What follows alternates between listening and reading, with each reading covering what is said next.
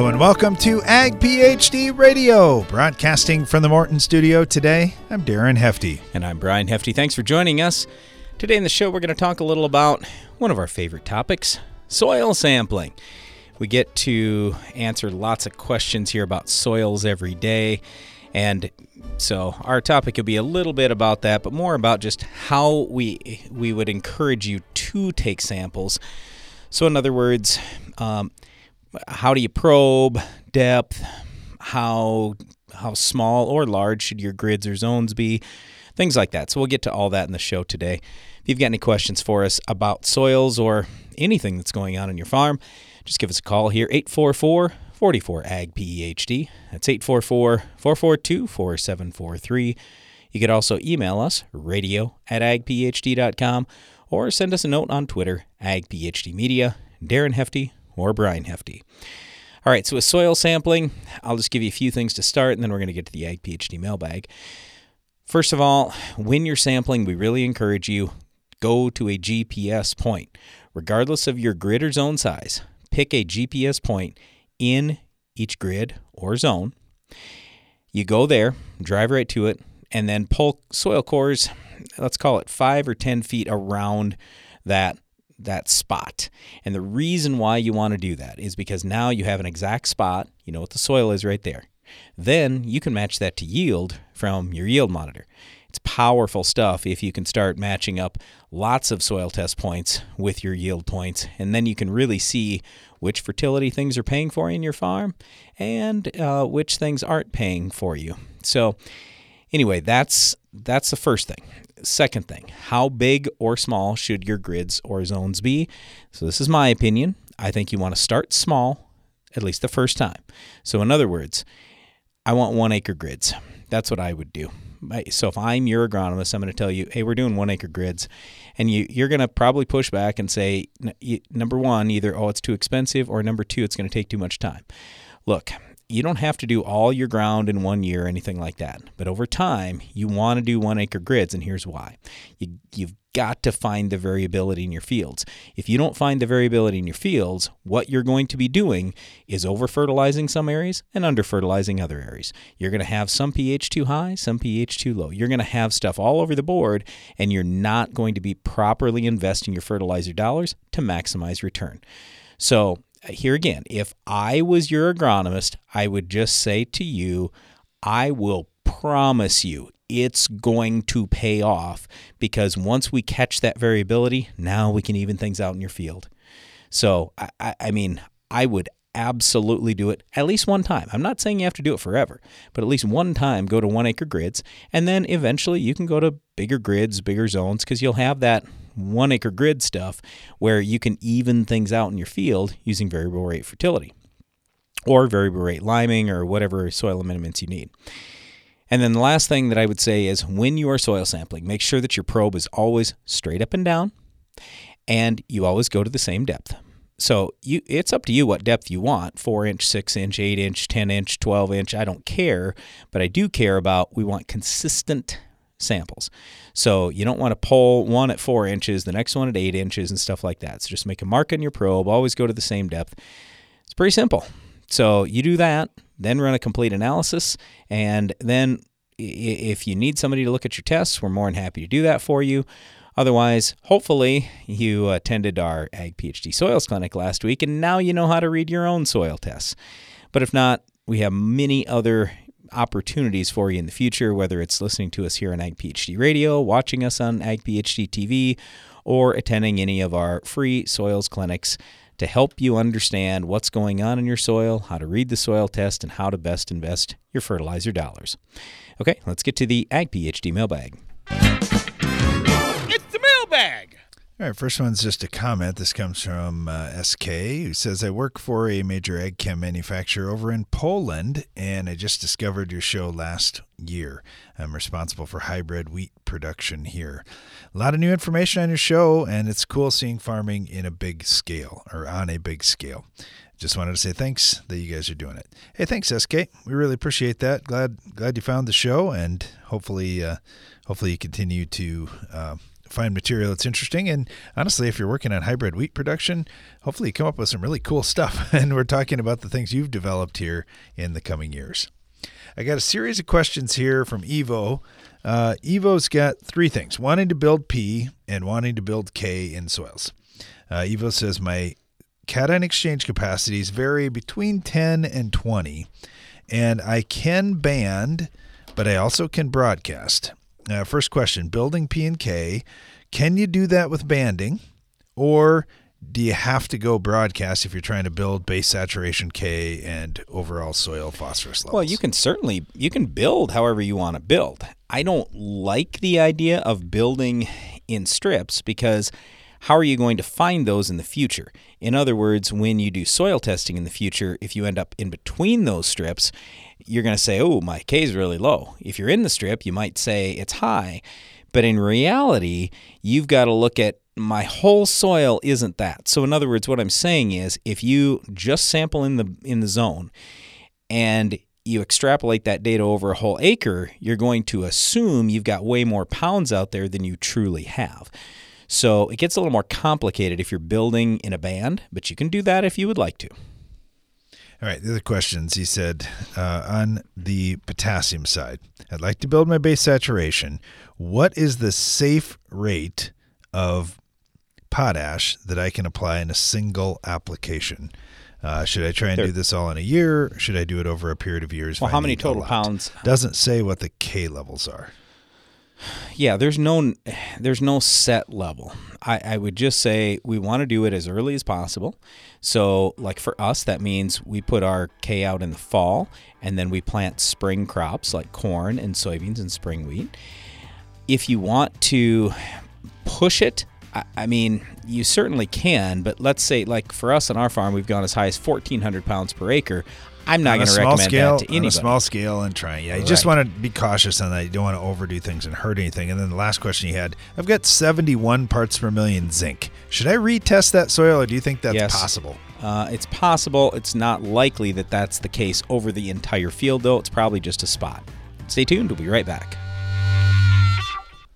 When it comes to cereal disease protection, Prosaro Pro 400 SC fungicide from Bayer makes all the difference. With three effective active ingredients for overlapping control of foliar and head diseases, and a flexible application window for head scab, it's formulated to lower DON, protect yield potential, and promote superior grain quality. Prosaro Pro, the future of plant health starts here. Visit prosaropro.com to learn more. Always read and follow grain marketing and all other stewardship practices and pesticide label directions.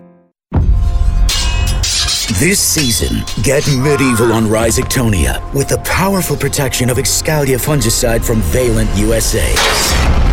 Here to shield your sugar beets from the treachery of Rhizoctonia, Excalia delivers excellent staying power, keeping your sugar beets from being conquered. Stay one step ahead of Rhizoctonia with the powerful protection of Excalia. Ask your retailer or visit valent.com slash Excalia to learn more. Always read and follow label instructions. How can you make the most profit ever on your soybean crop? I'm Darren Hefty. We'll give you the answer to that question at a free Ag PhD soybean agronomy workshop. It's Wednesday, January 25th at the Morton Center near Baltic, South Dakota. We'll dive deep on topics such as pest control, resistance issues, herbicide traits, fertility, cleaning up white mold, and more. If you want to make raising soybeans more lucrative and more fun, you won't want to miss this free Ag PhD soybean agronomy workshop. Learn more at agphd.com. Your crop deserves the best, not just a contender. Choose a Champ brand fungicide from Nufarm for proven performance in the formula you prefer. Champ Formula 2 Flowable offers exceptional mixing and stability in a liquid copper. Champ Ion comes supercharged for superior coverage in a dry formulation. Any way you turn, Nufarm has the copper solution you can win with. Put a champ in your corner at nufarm.com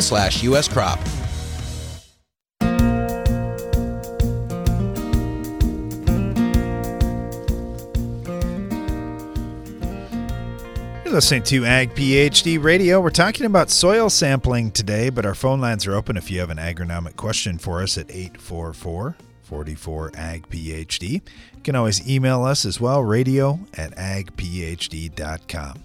Let's head to the phone lines here. We got Trent over in Ohio right now with us. Trent, thanks for joining us. Yeah, no problem.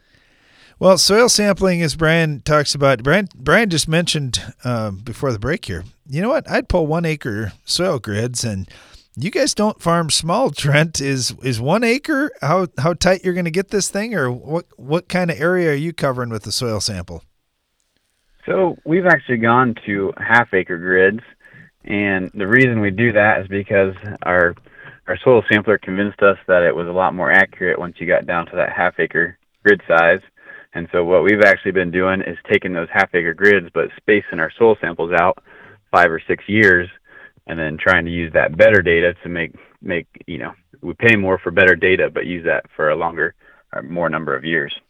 Yeah, yeah, that is interesting. I love it. We're we're taking it to the next level here, and that's really good. Now, when you're you're looking at those half acre grids, one of the questions that we get is, man, if I take those small grids, can I get application equipment to spread to those smaller grids? Is a half acre just fine? I mean, it's still what twenty some thousand square feet, so it seems like a big area. Yeah, so we're in we're in Northwest Ohio where you know banding is is big right now, and there's a lot of a lot of government money for banding, and so we've actually created a a 60 foot toolbar that we use, and we use a, a Salford cart, and we we uh, variable rate and band all our fertilizer, so it's not too hard to do those small grids. That's awesome. All right, how long does it take you now? Once you've got all the sample results back to set up your variable rate maps, and have you found some cool programs to to be able to make that job even even more easy for you? Um, we're still using SMS, which you know it takes a while to learn, but once once you figure it out, you can really it can you can um, quickly make your your uh, variable rate maps and and make them really detailed. So that's what we've found is best. What do you think the learning curve is? Is it is it a couple of years of trial and error to figure out what you need to do, or is it even faster?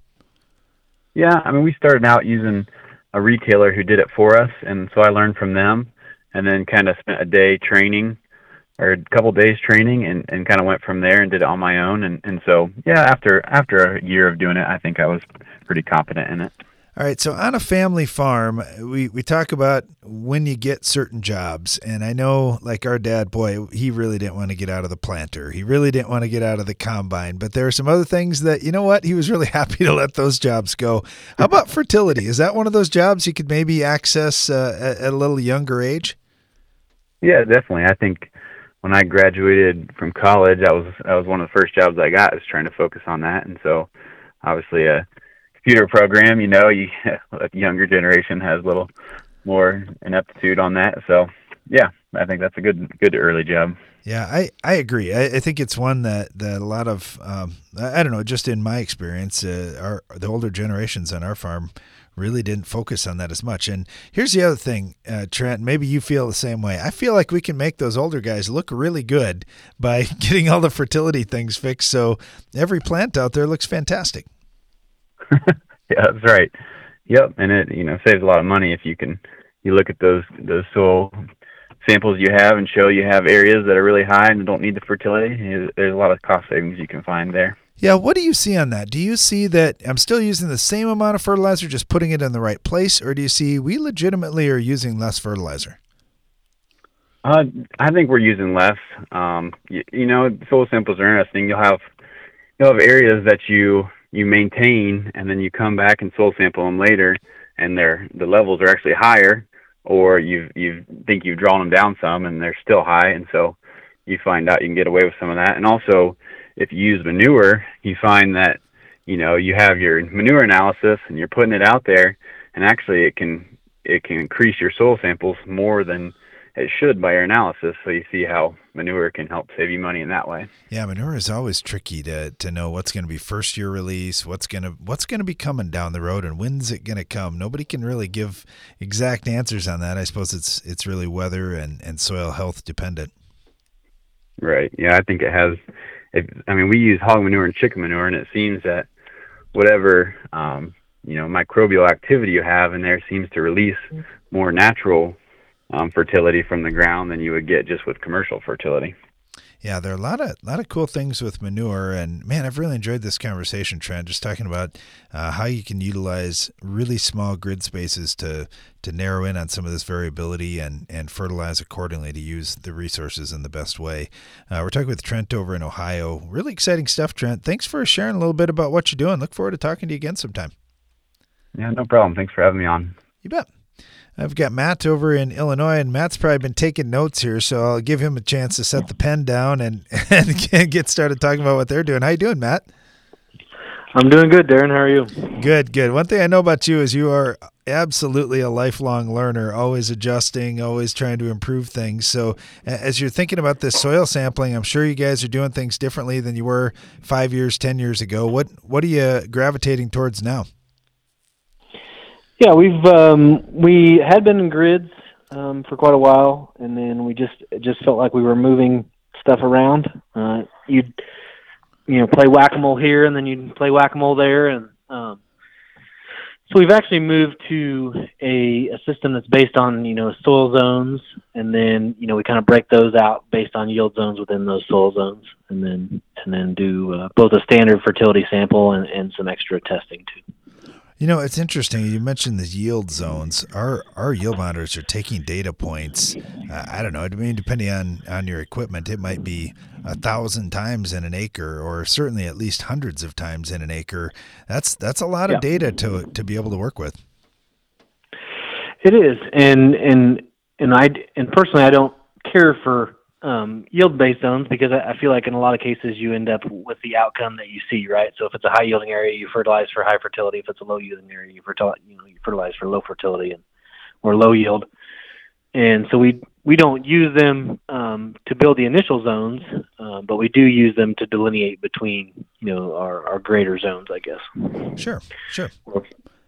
Do you have a, a crop that you like to follow when you're going to do soil sampling, or do you just, hey, it's this many acres every year, or however much we can get to?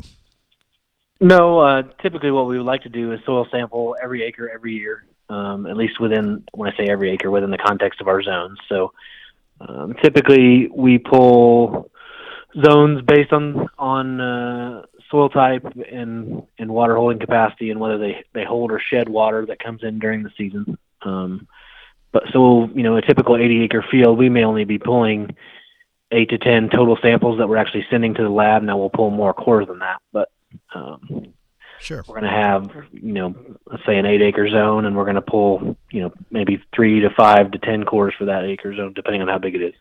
Yep. I know you've done some expansion with the farm. Have you changed anything as you get into different areas?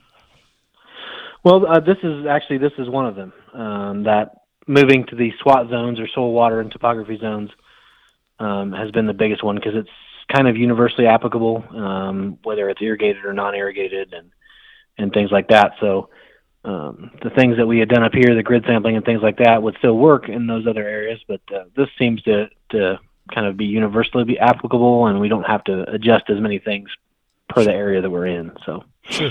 What if you don't mind sharing, what do you use for software to try and track all that and, and manage it and make your maps and such?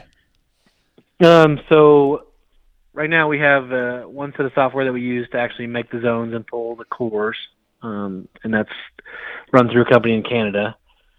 And then we've used both SMS, and then we're switching to a new company, which honestly I couldn't tell you what it is off the top of my head. I'd have to look it up, but um, that they're tied directly into. So uh, sure, but any any of the standard SMS type softwares uh, would work. I think. Um, I'd have to look up that one. I didn't think to look it up before I before I got on here, to be honest. So. No, there are a lot of tools out there. There's no doubt about it. I guess I just uh, I, I, always like to ask that because after the show, it seems like a lot of the feedback we end up getting is, "Oh man, should have asked about what software they're using," because because guys are just curious, and everybody's. I mean, there's always somebody out there looking to to switch. When I think about it, I think it's GK Technologies. I think oh, is what. Okay. Yep. Yep. That I've heard that before too. Awesome. Well, hey, uh, Matt, we'll let you run, but thank you so much. Really appreciate having you on today. Good talking to you. Yes, sir, Darren. Thank you. Talking about soil sampling on today's Ag PhD radio show. Stay tuned. We'll be right back. Did you know soybean diseases like white mold and sudden death syndrome can survive in your soil even after rotating crops? Prevention of these diseases is a constant battle, and yield loss from an infection can be devastating. The right management plan makes all the difference. Keep your beans safe with Heads Up seed treatment. Heads Up guards your seed from both white mold and SDS. Stay protected and profitable by asking your seed dealer for Heads Up. Learn more at headsupst.com. Palmer Amaranth. Four counts of yield theft, resistance to groups 2, 4, 9. You ain't got nothing on me, man. We've been surveilling you. And now we've got Tough 5EC, a tank mix partner that'll make sure you and your gang of resistant weeds never see the daylight again. Crack down on repeat offenders. Add Tough 5EC to your post emergence tank mix. Learn more at toughnweeds.com. Always read and follow label directions. Tough is a registered trademark of Belchim Crop Protection. Win the war against weeds in your soybean fields with fierce herbicides from Valent USA. With three different formulations and multiple modes of action, you're sure to find the right fierce product to protect your operation from tough weeds like Palmer amaranth and water hemp. Give your soybeans a strong, clean start with up to eight weeks of residual control with the powerful pre emergence protection of Fierce herbicide. Ask your local retailer or visit valent.com slash fierce to find the right Fierce formulation for you. Always read and follow label instructions. AgroLiquid is precision crop nutrition. That means being committed to product performance, to research and field testing, and to superior agronomics. Most of all, AgroLiquid is committed to delivering precisely the right nutrition in the right way, including seed-safe planter plus side dress applications and foliar applications with low burn risk. AgroLiquid. Apply less, expect more. Find a retailer at agroliquid.com. What can you do to build a better wheat crop? Hi, I'm Darren Hefty. Thursday, January 26th, we're holding a free Ag PhD Wheat Agronomy Workshop at the Morton Center on our farm near Baltic, South Dakota. We'll be discussing how you can make your wheat crop more profitable by going in depth on topics such as crop protection programs, seed treatment options, and the ways to make your crop more resistant to stress like drought and disease. We'll be covering all of this and much more, so don't miss the Ag PhD Wheat Agronomy Workshop. Sign up today at agphd.com. If you've ever wondered how the Farmall got its name, here's an abbreviated list of the jobs the Case IH Farmall can do. Baling, cutting hay, feeding, hauling, loading, pulling, raking, cleaning barn, mixing feed, fertilizing, mowing, chopping, seeding, clearing, irrigating, furrowing, cultivating, hitching, digging, emergency tow, harrowing, hoisting, leading parades, excavating, grading. Let's make it simple. This tractor does it all. So no matter what you're doing, Can Do comes in red. Farmall. Learn more at caseih.com slash farmall.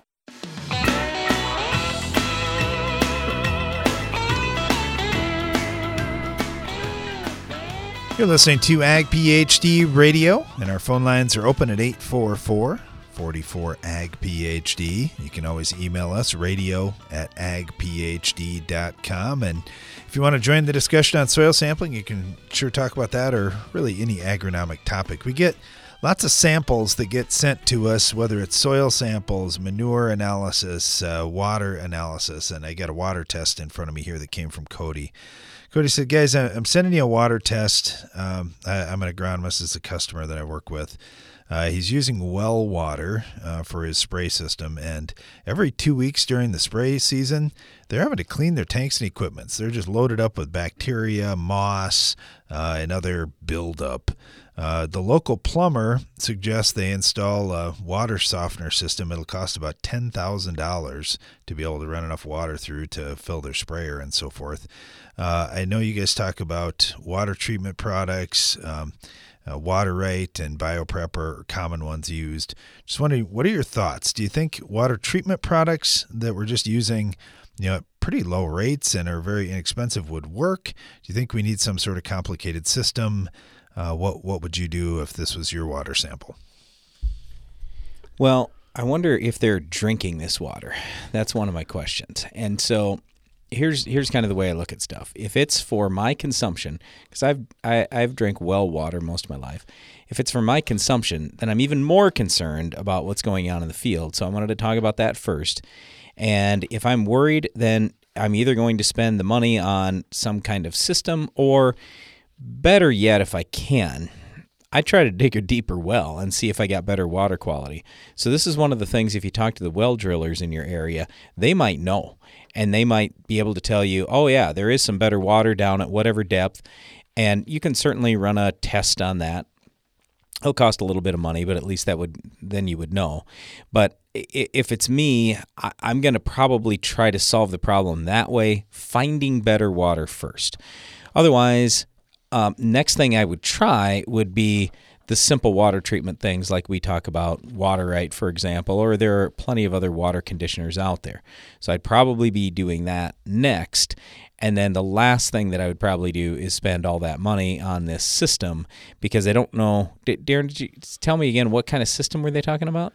talking about a water softener type system, so I'm not sure. Yeah, but there are different ways to do that. So yeah, uh, yeah I, am just there's I'm, reverse osmosis. There's lots of different types of systems out there, and to have one big enough to be able to run enough volume through to to use, fill a sprayer, that's that's expensive. There's no doubt about that. I always question what kind of waste product there would be out exactly. of that.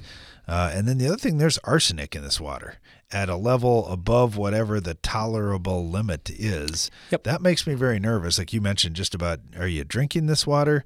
I'd be exactly. really concerned about that. And yep. you know, that'd be a spot where where we live, you can hook into the rural water system.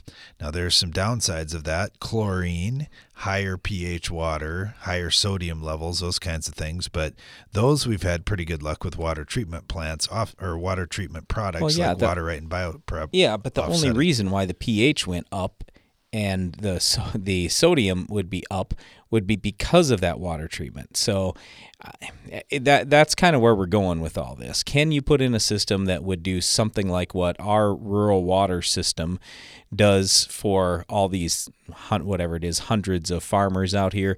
Could you put in something that would get you somewhat similar results? Sure, yeah, again, I come back to boy, if I'm drinking this water, I'm willing to invest a lot more than if it's just spray water.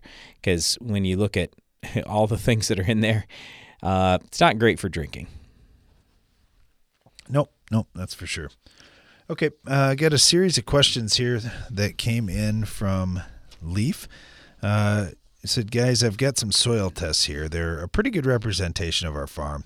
We're we're trying to hit um, well, we'd like to get 300 and 100, 300 bushel corn, 100 bushel beans. Currently, at 250 on corn, 75 on beans, nothing to complain about. We're in no-till, and we plan on variable rating our P&K this spring, also putting on 26 gallons of 32%, along with 4 gallons of ATS pre-emerge and another shot like that uh, with our sprayer side dress time on corn. Now, uh, instead of applying the ATS and risk mixing issues with the pre-emerge, we were looking to perhaps flat spread. I haven't really phosphorus. had a lot of that problem in the past, but go ahead. Uh, we are going to flat spread phosphorus. We have some fields with lower. Wait. Uh, lower on K and variable rate would make sense for the K, but they were going to flat spread some phosphorus out there. Yeah, but what does that have to do with the ammonium thiosulfate? Uh, just talking about the whole program here. Yeah, I know, but they just said rather than do, using ammonium thiosulfate and worry about the mixing issue, they're going to flat spread phosphorus. Yeah. Well, those are two different things. And well, and add calcium sulfate as the sulfur source when they're applying fertilizer this spring. So instead oh. of having to mix the sulfur in over there, they were going to add okay. uh, gypsum in. That's why I'm asking the question. So just yep. wondering, uh, would you use calcium sulfate on the soybean ground as well? Uh, would you still advise we stay with ammonium th- thiosulfate on the 32% and then anything else that stands out on the tests? Okay. So let's see. I'm looking for cation exchange oh, capacity. Uh, oh, he just made one other comment. He sent another email in too, and he said, he said, oh, I should mention uh, the reason that we like to do stuff in the spring is just that we're putting cattle out on the corn stalks and even onto some of the bean sure. stubble in the winter. So fall yeah. fertilizer application doesn't work. Yeah, it's fine. Um, this is relatively light soil. At the heaviest, it's 16 for cation exchange capacity. At the low, it's 10. So without ample rainfall, and these they're they're from Illinois, right? The way it looked. Didn't say on the okay. on here, well, but it, it says on the soil here. test. Yeah, so I'm assuming Illinois. So I, I I get that. Where we farm, I'd be you're going to have a difficult time because you just don't have enough rainfall for light soils like that or lighter. We'd, we'd basically consider that a medium to light textured soil. Anyway, so just some of the things when I look at this. It's the variability, like we talk about all the time. For example, on soil pH, on the low end, you're at 5.5. Your average is 6.6. That's great. It's just I might go touch up a few of those light spots, and it is not going to take much lime to fix those really light spots, or really, they're all light. But um, 5.5 pH, you aren't going to need much lime in those spots, but get that taken care of. So that's one of the things. I see why he's asking so much about sulfur when you have a medium to light soil. Sulfur is not going to stick around, and the sulfur levels here are single digits. So, gotta obviously address sulfur. Is the little bit you're going to get in ammonium thiosulfate going to be enough? Probably not. So I can see why, you know, adding some gypsum, I get that because what we're looking at here is higher levels of magnesium. But don't get too carried away on that because the magnesium at the low end, 24%, at the high end, 38%. But again, medium to light soil so it isn't going to take much, and you're going to be able to change things fairly quickly. Potassium at the low is 3.6 base saturation K and uh, 340 pounds. So in that kind of lighter to medium soil, that's you're right at the bottom there. So just don't be skimping on K as you move forward with phosphorus, I'm going to tell you the same thing. Yeah, you got as much as 200 pounds out there in a spot, but you're down to 50 pounds in another spot. So on a part per million basis, that's only 25. That is not a lot.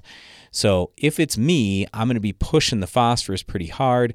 I'm going to be at least maintaining and hopefully gaining maybe just a hair on the potassium, at least in those low spots making sure I'm addressing sulfur. And then the final thing would be zinc. So right now, on average, you're at three parts per million. So let's just say, for example, we get our phosphorus levels between 50 and 100 parts per million. Well, on a 10 to 1 ratio, you got to be 5 to 10 parts per million with zinc. So I'm going to be working on the zinc a little bit. I'd also take a look at copper and boron. Copper, we're at one part per million, and boron, we're at 0.3. That's just not enough. So when we start talking about big time yields, where you're going, um, copper and manganese are important just like potassium is for stalk quality because my assumption when you're going to when you're going to push for 300 bushel corn, you're also going to push planting population. So that's part of why I'm talking about really keeping that K level high in your light to medium soil. Personally, 300 bushel corn, if I'm your agronomist, I'm going to tell you, hey, minimum 6% base saturation K to make sure the crop doesn't fall over and then keep those copper and boron levels up at least a little bit. Don't have to get carried away, but you definitely need some. All right, thanks for the email. Really appreciate that. We'll be back with more of your calls and questions coming up after this.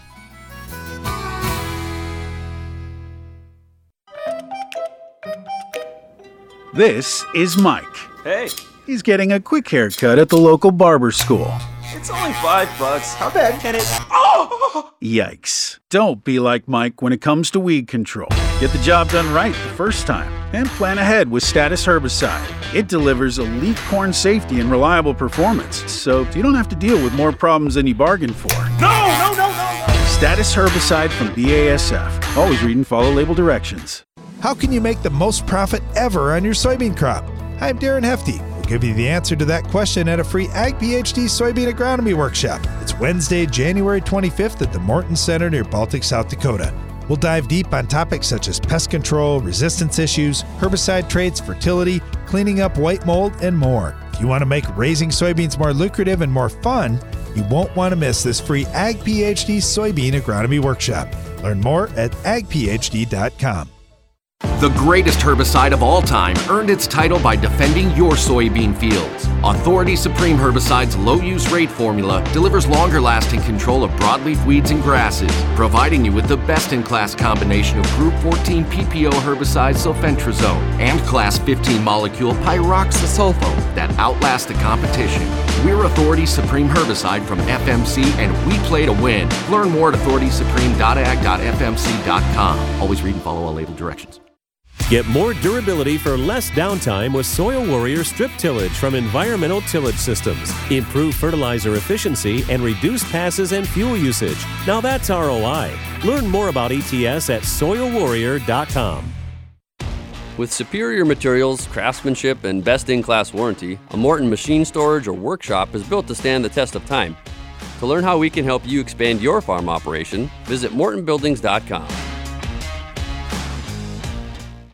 You put everything you've got into securing the next generation of your farm. So why not take it a step further?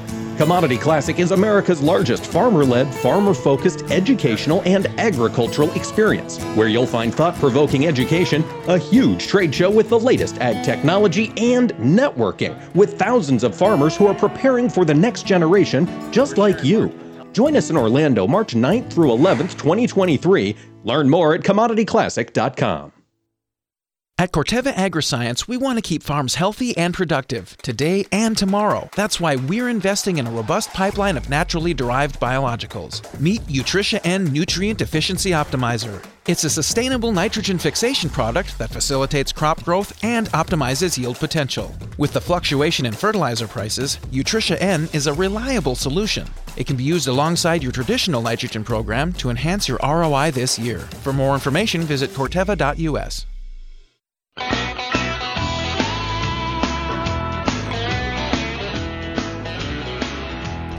Welcome back. You're listening to Ag PhD Radio, broadcasting from the Morton studio today. We're in the Ag PhD mailbag time, taking your calls and agronomic questions at 844 44 Ag PhD. And you can always email us radio at agphd.com. All right, uh, got a variable rate question here from Kirby down in southeast Kansas. So here we go. First equipment, Brian. Kirby says, I've got a dry spreader truck that I can spread one product at a time. I've got a Montag cart that I can put on one dry product in a deep band at a time, and I can pull that as I'm applying anhydrous. So, assuming I'm going to be putting on anhydrous, I can broadcast spread one thing ahead of the anhydrous, and then with the anhydrous application, I can deep band one dry product. So, I need to put on P and K. I'd love to variable rate P and K. Uh, one of them is going to have to be deep banded. The other one's going to get broadcast spread. So my question is, which one do you do? Which one moves easier in the soil? Uh, well, there's really no question. Potassium's going to move easier than phosphorus, so I would put my phosphorus in the deep band so it's down where you need it, and that's the direction that I would go. We used to be in the exact same spot that you were in, and then we started doing all these different nutrients, everything from boron and copper, and you know, in addition, and sulfur, in addition to the P and the K. And of course, we wanted variable rate stuff. So that's when we had to make a little change. So, eh, or at least addition to our operation. So we got a used floater a few years ago. So now we can variable rate just about anything on the go. And that's pretty nice. But like I say, we were in the exact same boat that you were in. And yeah, now you can address P and K. But my question for you is how about all the other nutrients? it's something for you to look at as you move forward. And it's just, you know, one of those things you can maybe put on your wish list where, hey, if I can go along and spread three products or five products all at different rates as I go through the field, uh, that could be really helpful because you definitely don't want to overdo it and waste money. But by the same token, uh, you got to get enough stuff out there so you can maximize return. And in some cases, like when we start talking about boron, zinc, copper, I, I mean, it might be a dollar's worth of stuff you need, and in other spots, eight dollars worth of stuff. Well, if you Eh, eh, yeah, you just you want to get it dialed in right. So you maximize yield, maximize return on investment, and that kind of thing. So anyway, that's my only suggestion for you as you move forward in your operation over the next few years to at least be thinking about. All right, I got a herbicide question for you here, Brian. So you might have a piece of paper handy. I'll talk this through. This is from Kent over in northwest Wisconsin. He said, All right, first of all, soils, we've got silt loam soils 7 to 7.5 pH, and our CECs are right around 10. We've got a herbicide program here for soybeans that, that our agronomist worked up for us, and just kind of curious your thoughts. Our problem weeds have been water hemp, velvet leaf, and yellow nutsedge. I've got a pre-emerge, post-emerge uh, program, so a two-shot program here, and then also I'm just kind of curious if doubling up on some of these actives is a problem for corn the following year, like the PPOs, for example. If I'm doing a PPO down, a PPO post, uh, or if the post trip would provide enough burn down as is, uh, spraying three weeks after emergence. So here's our program. We're doing pre-plant incorporated Authority MTZ plus Treflan. What do you think of the pre program to start with? Authority MTZ plus Treflan Preplan Incorporated. Yep. Uh, yeah, well, I think it's fantastic. Okay. But let's continue. Okay, so the pre looks pretty good. We start out with three modes of action there. And when we say pre, PPI. Pre-plan Pre-plan incorporated. incorporated. Yep. Okay. Yep. and now the other question was, is that okay incorporating the authority? Do you have any concerns? No. Nope. Just keep it, rel- it, it keep it relatively shallow, but nope, I'm not worried. Okay. We do it all the time. Then post emerge, we're going to run with prefix, Thundermaster, and Clethodim along with the additives. So we got Clethodim in there for volunteer corn control. Also any escape grasses, but let's face it, if you've got a decent rate of authority and a, a good rate of Treflan, the Treflan or Trifluralin would be the best piece there. Okay. The authority would add a little bit. So the Clethodim mainly for volunteer corn. But when you look at prefix and Thundermaster, I know there's there's lots of different names, and I apologize. let's well, no, let's let's tell let's talk about what's in there. So let's step back. Authority MTZ is authority plus metribuzin. So that'd be like the old Sencor. And then he said trifluralin along with it. That's a mix we do on our farm all the time. Works great. Post emerge, the prefix, that's a combination of and I, I'm just rather than having to every time tell you, oh, this is the active ingredient from whatever, I'm just going to say it so you know that that's it, everything's prefaced by that. Uh, prefix is Flexstar and Dual. Thundermaster is Roundup and Pursuit. Now, I realize it's not the name brands that's in there, but you understand where I'm going. I don't want to use active ingredients because people get confused by that. So, the one active ingredient I think most people do know is clethodim. That'd be the same uh, that uh, that Select or Select Max has. Okay, so anyway, water hemp, you've got the very best PPI program in the world. So what you put down, that's exactly what I would put down if water hemp is my number one thing. And I'm assuming it's your number one problem because that was mentioned first. The challenge is that Authority MTZ plus trifluralin is not going to be great on velvet leaf. It'll have a little activity. It's not going to have a whole lot of activity on nutsedge. So that's the reason why your agronomist said, hey, post emerge, we got to get something that's got dual in there, which prefix does. And that's going to have, surprisingly, halfway's decent activity on nutsedge. And then on the velvet leaf side, well, Pursuit's got activity, pretty good activity, and Flexstar has some activity. So it's it may not be perfect, and what you might have to do later on would possibly be come back with something like Resource or Cadet to clean up any remaining velvet leaf. With the nutsedge, the biggest thing that I'll tell you there is a lot of times we just see that in low wet soils. And if you fix the drainage, then the nutsedge goes away over time. That's been our experience. So you've got a fantastic program here for water t- water hemp. You got a what I'd call a good program for velvet leaf and nutsedge. The key thing is going to be to spray that post relatively early. The later you go, the less control you're going to have on the nutsedge. And um, possibly on the velvet leaf if it gets any size to it at all. So just don't go late on that post shot. Okay, uh, very good. Uh, all right, I got a fertility question for you on corn silage. If you want to be ready for that one, Brian. This one comes from Kevin down in Southwest Missouri. So I'm trying to do a little planning for this summer, and I've got a few questions for you. Uh, we're growing eastern gamagrass, which is a warm season grass, and you don't have that on your fertilizer removal app. Um, he's down in southwest Missouri. The University of Missouri recommends just use the same fertilizer program as you would corn silage. Nutrient removal is similar as corn silage with this other warm season grass. So Okay. I, I thought that was kind of neat. Um, so what's the question? I guess the question is, uh, should I go with the corn silage recommendation? Do you have anything else that you would would compare it to for a warm season grass?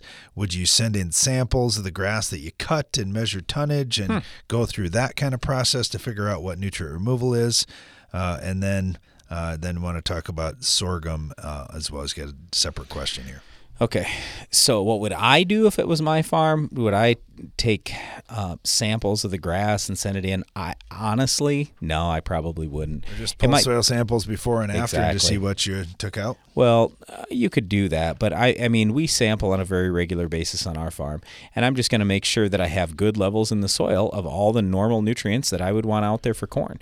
And as long as I do that, I know I'm not going to be lacking on my P and K.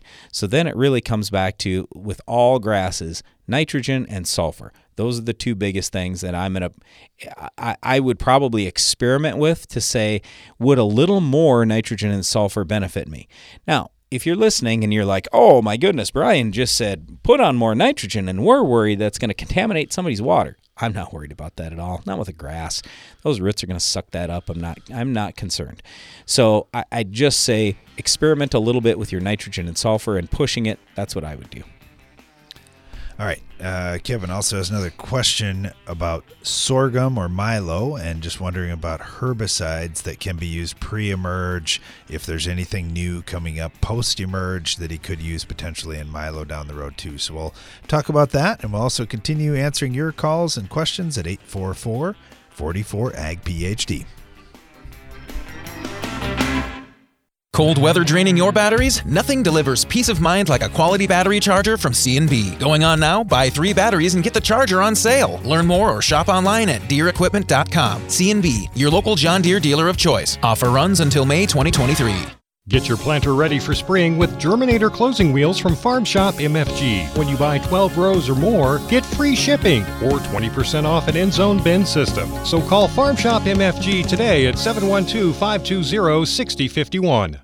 Control the toughest weeds with overlapping residuals. Lock in the longest lasting control for your soybean fields. A pre emergence application of an Authority brand herbicide plus a post application of Anthem Max herbicide establishes the overlapping residual control key to safeguarding your soybean seasons. This pairing is a heavy duty, economical strategy against Palmer amaranth, water hemp, kochia, and more. Visit your FMC retailer or lockin.ag.fmc.com today. Always read and follow all label directions. What can you do to build a better wheat crop?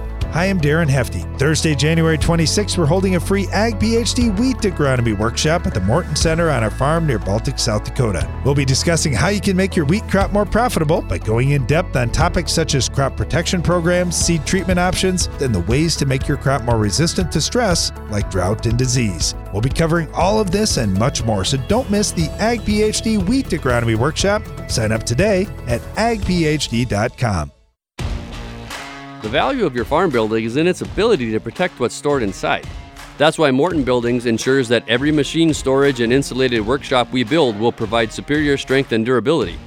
As a 100% employee owned company, we're all committed to being the industry leader with a focus on innovation, service, quality, and most importantly, customer satisfaction.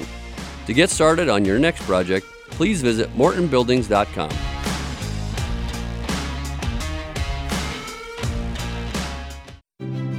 It takes balance to be successful in farming because what you get out of it depends on what you put in. And Corteva Agriscience gets that. Introducing Utrisha N Nutrient Efficiency Optimizer, a biological product that naturally captures nitrogen from the air. It's a sustainable way to add balance to your traditional nitrogen methods and maximize your yield potential. Embrace a balanced approach to nitrogen management this season by visiting Corteva.us.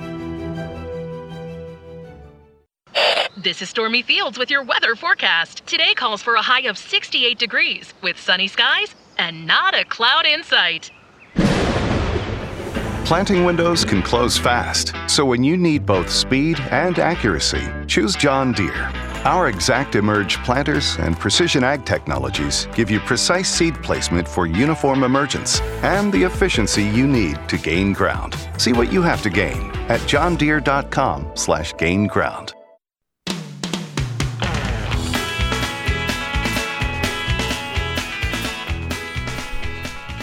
Thanks for listening to Ag PhD Radio today. Our phone lines are still open here at 844 44 Ag PhD if you have an agronomic question, or you can email us radio at agphd.com.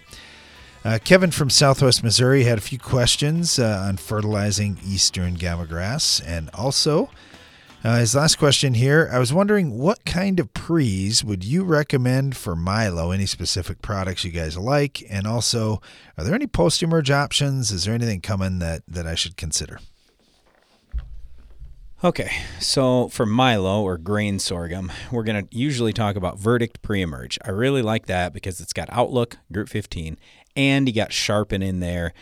So that that's very, very helpful. Now, Verdict doesn't have a full rate of outlook in there. So if it's me, I'm spiking a little more outlook with it. So that's what I would do. It keeps the cost down rather than going full rate of outlook plus sharpen. The verdict is basically discounted because it's a premix. So that's what I would do. Now, you, instead, you could certainly run dual if you want to, and all this uh, has to be on safened, uh, safened sorghum seed. Okay, and then post emerge, people over the years have traditionally run dicamba, but you can only use a half a pint and throw in a little atrazine with it, like a pint, so half a pound. Uh, you can do that if you want to, but personally, I'd rather have you go Huskie FX. So then you're going to get three modes of action. You got Huskie HPPD, you've got Buctril in there, and you've got Starane uh, that's really going to help you on kochia. So that's our when we were growing up on the farm, a lot of times if it was this great program, it just this word popped into my head. Uh, our dad would go, "Well, that's the Cadillac program." I don't know if that's uh, that that that term should be used anymore, but it's the top program that you're going to get in Milo or, or grain sorghum. Verdict down with a full rate of husk or full uh, spiked up to a full rate of outlook plus Huskie FX over the top. It's going to cost a little money, but that would be fantastic. Otherwise, post emerge, you've got Facet L that could help you with grass. And if you wanted to run something different like Starane NXT, or I mean, there are some other options for broadleaves. But I just personally like this program because I like great weed control. Now, in terms of other things and anything coming down the pike, there have been three different traits out there that people are talking about for sorghum. Uh, let's see. We've got igrowth from Advanta. We've got Inzen from Corteva, and we got Double Team from S&W. So with the igrowth, you can use Imiflex. So basically, and uh, that'd be similar to like a Pursuit. And with the Inzen, you can use Zest. That'd be Accent. Uh, I mean, similar to Accent. And then Double Team, it'd be First Act, and that is basically the same thing as Assure 2. So it doesn't really help us with the number one weed problem that most people with sorghum will talk to me about, and that's water hemp or Palmer. Uh, basically, about the same thing. And weed number two that most Milo producers will talk to me about is kochia. So none of these will help you on water hemp, palmer, or kochia. So I mean they're they're nice, and if you want to go with something like that in the future and plant the right seed, and then you can use these other these other products. That's okay, but honestly, if you just tell me, hey, I got water hemp, palmer, or kochia, I'm going to tell you verdict down. Huskie FX over the top, and you got a fantastic program. You should have no weed issues or no weed issues really to speak of after that. All right, thanks for the questions. We really appreciate that. Uh, I get this one from Troy, and he said, uh, really appreciated your soils clinic last week. I uh, just wanted to ask you about the phosphorus to zinc ratio. In the past, uh, I've heard you and others talk about a 10 to 1 phosphorus to zinc ratio. So 50 parts per million P1 Bray would be five parts per million desired zinc level to reach max yield, that kind of thing. Uh, but as you move to this Mehlich 3 test, those phosphorus levels are higher. So I'm just kind of curious if Mehlich 3 is similar to a Bray P2.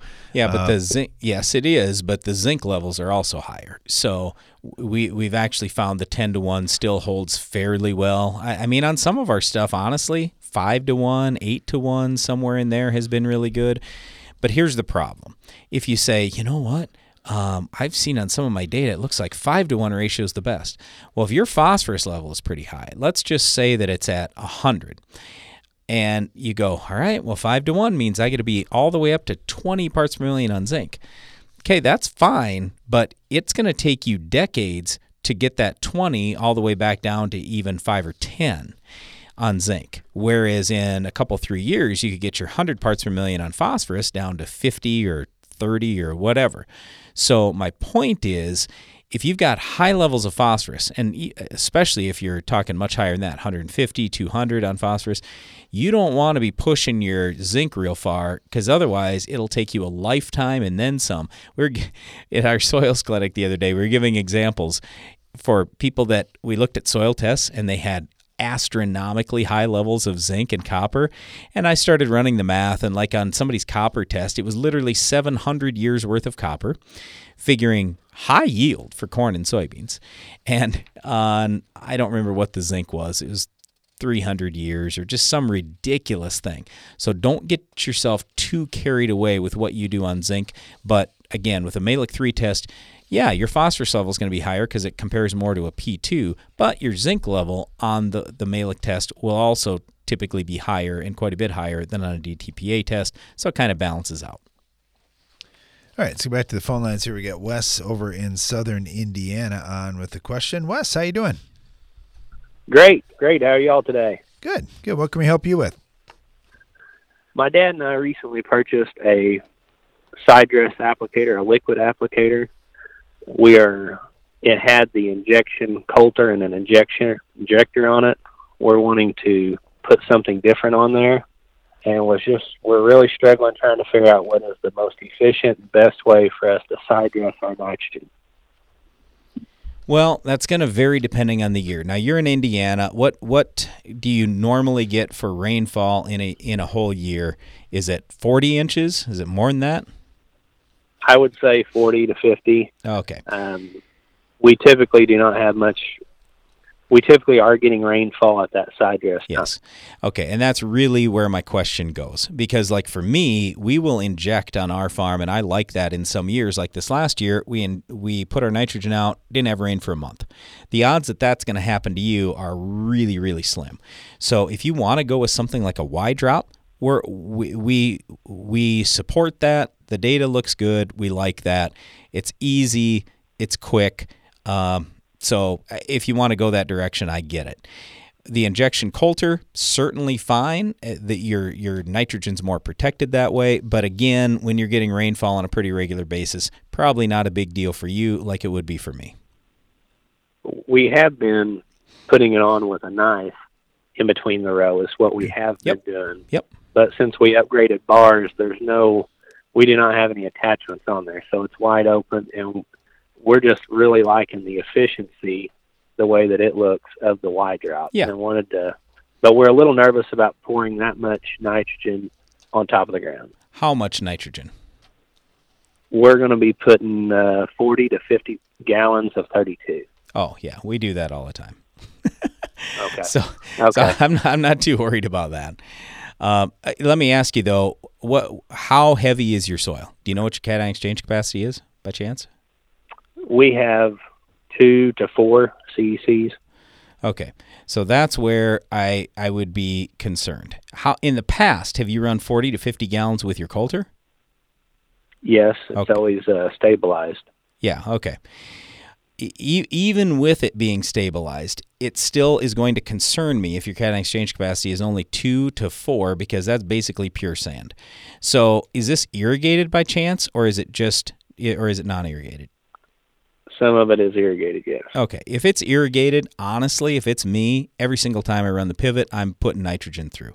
That's what I would do. That that that's the most efficient way for you.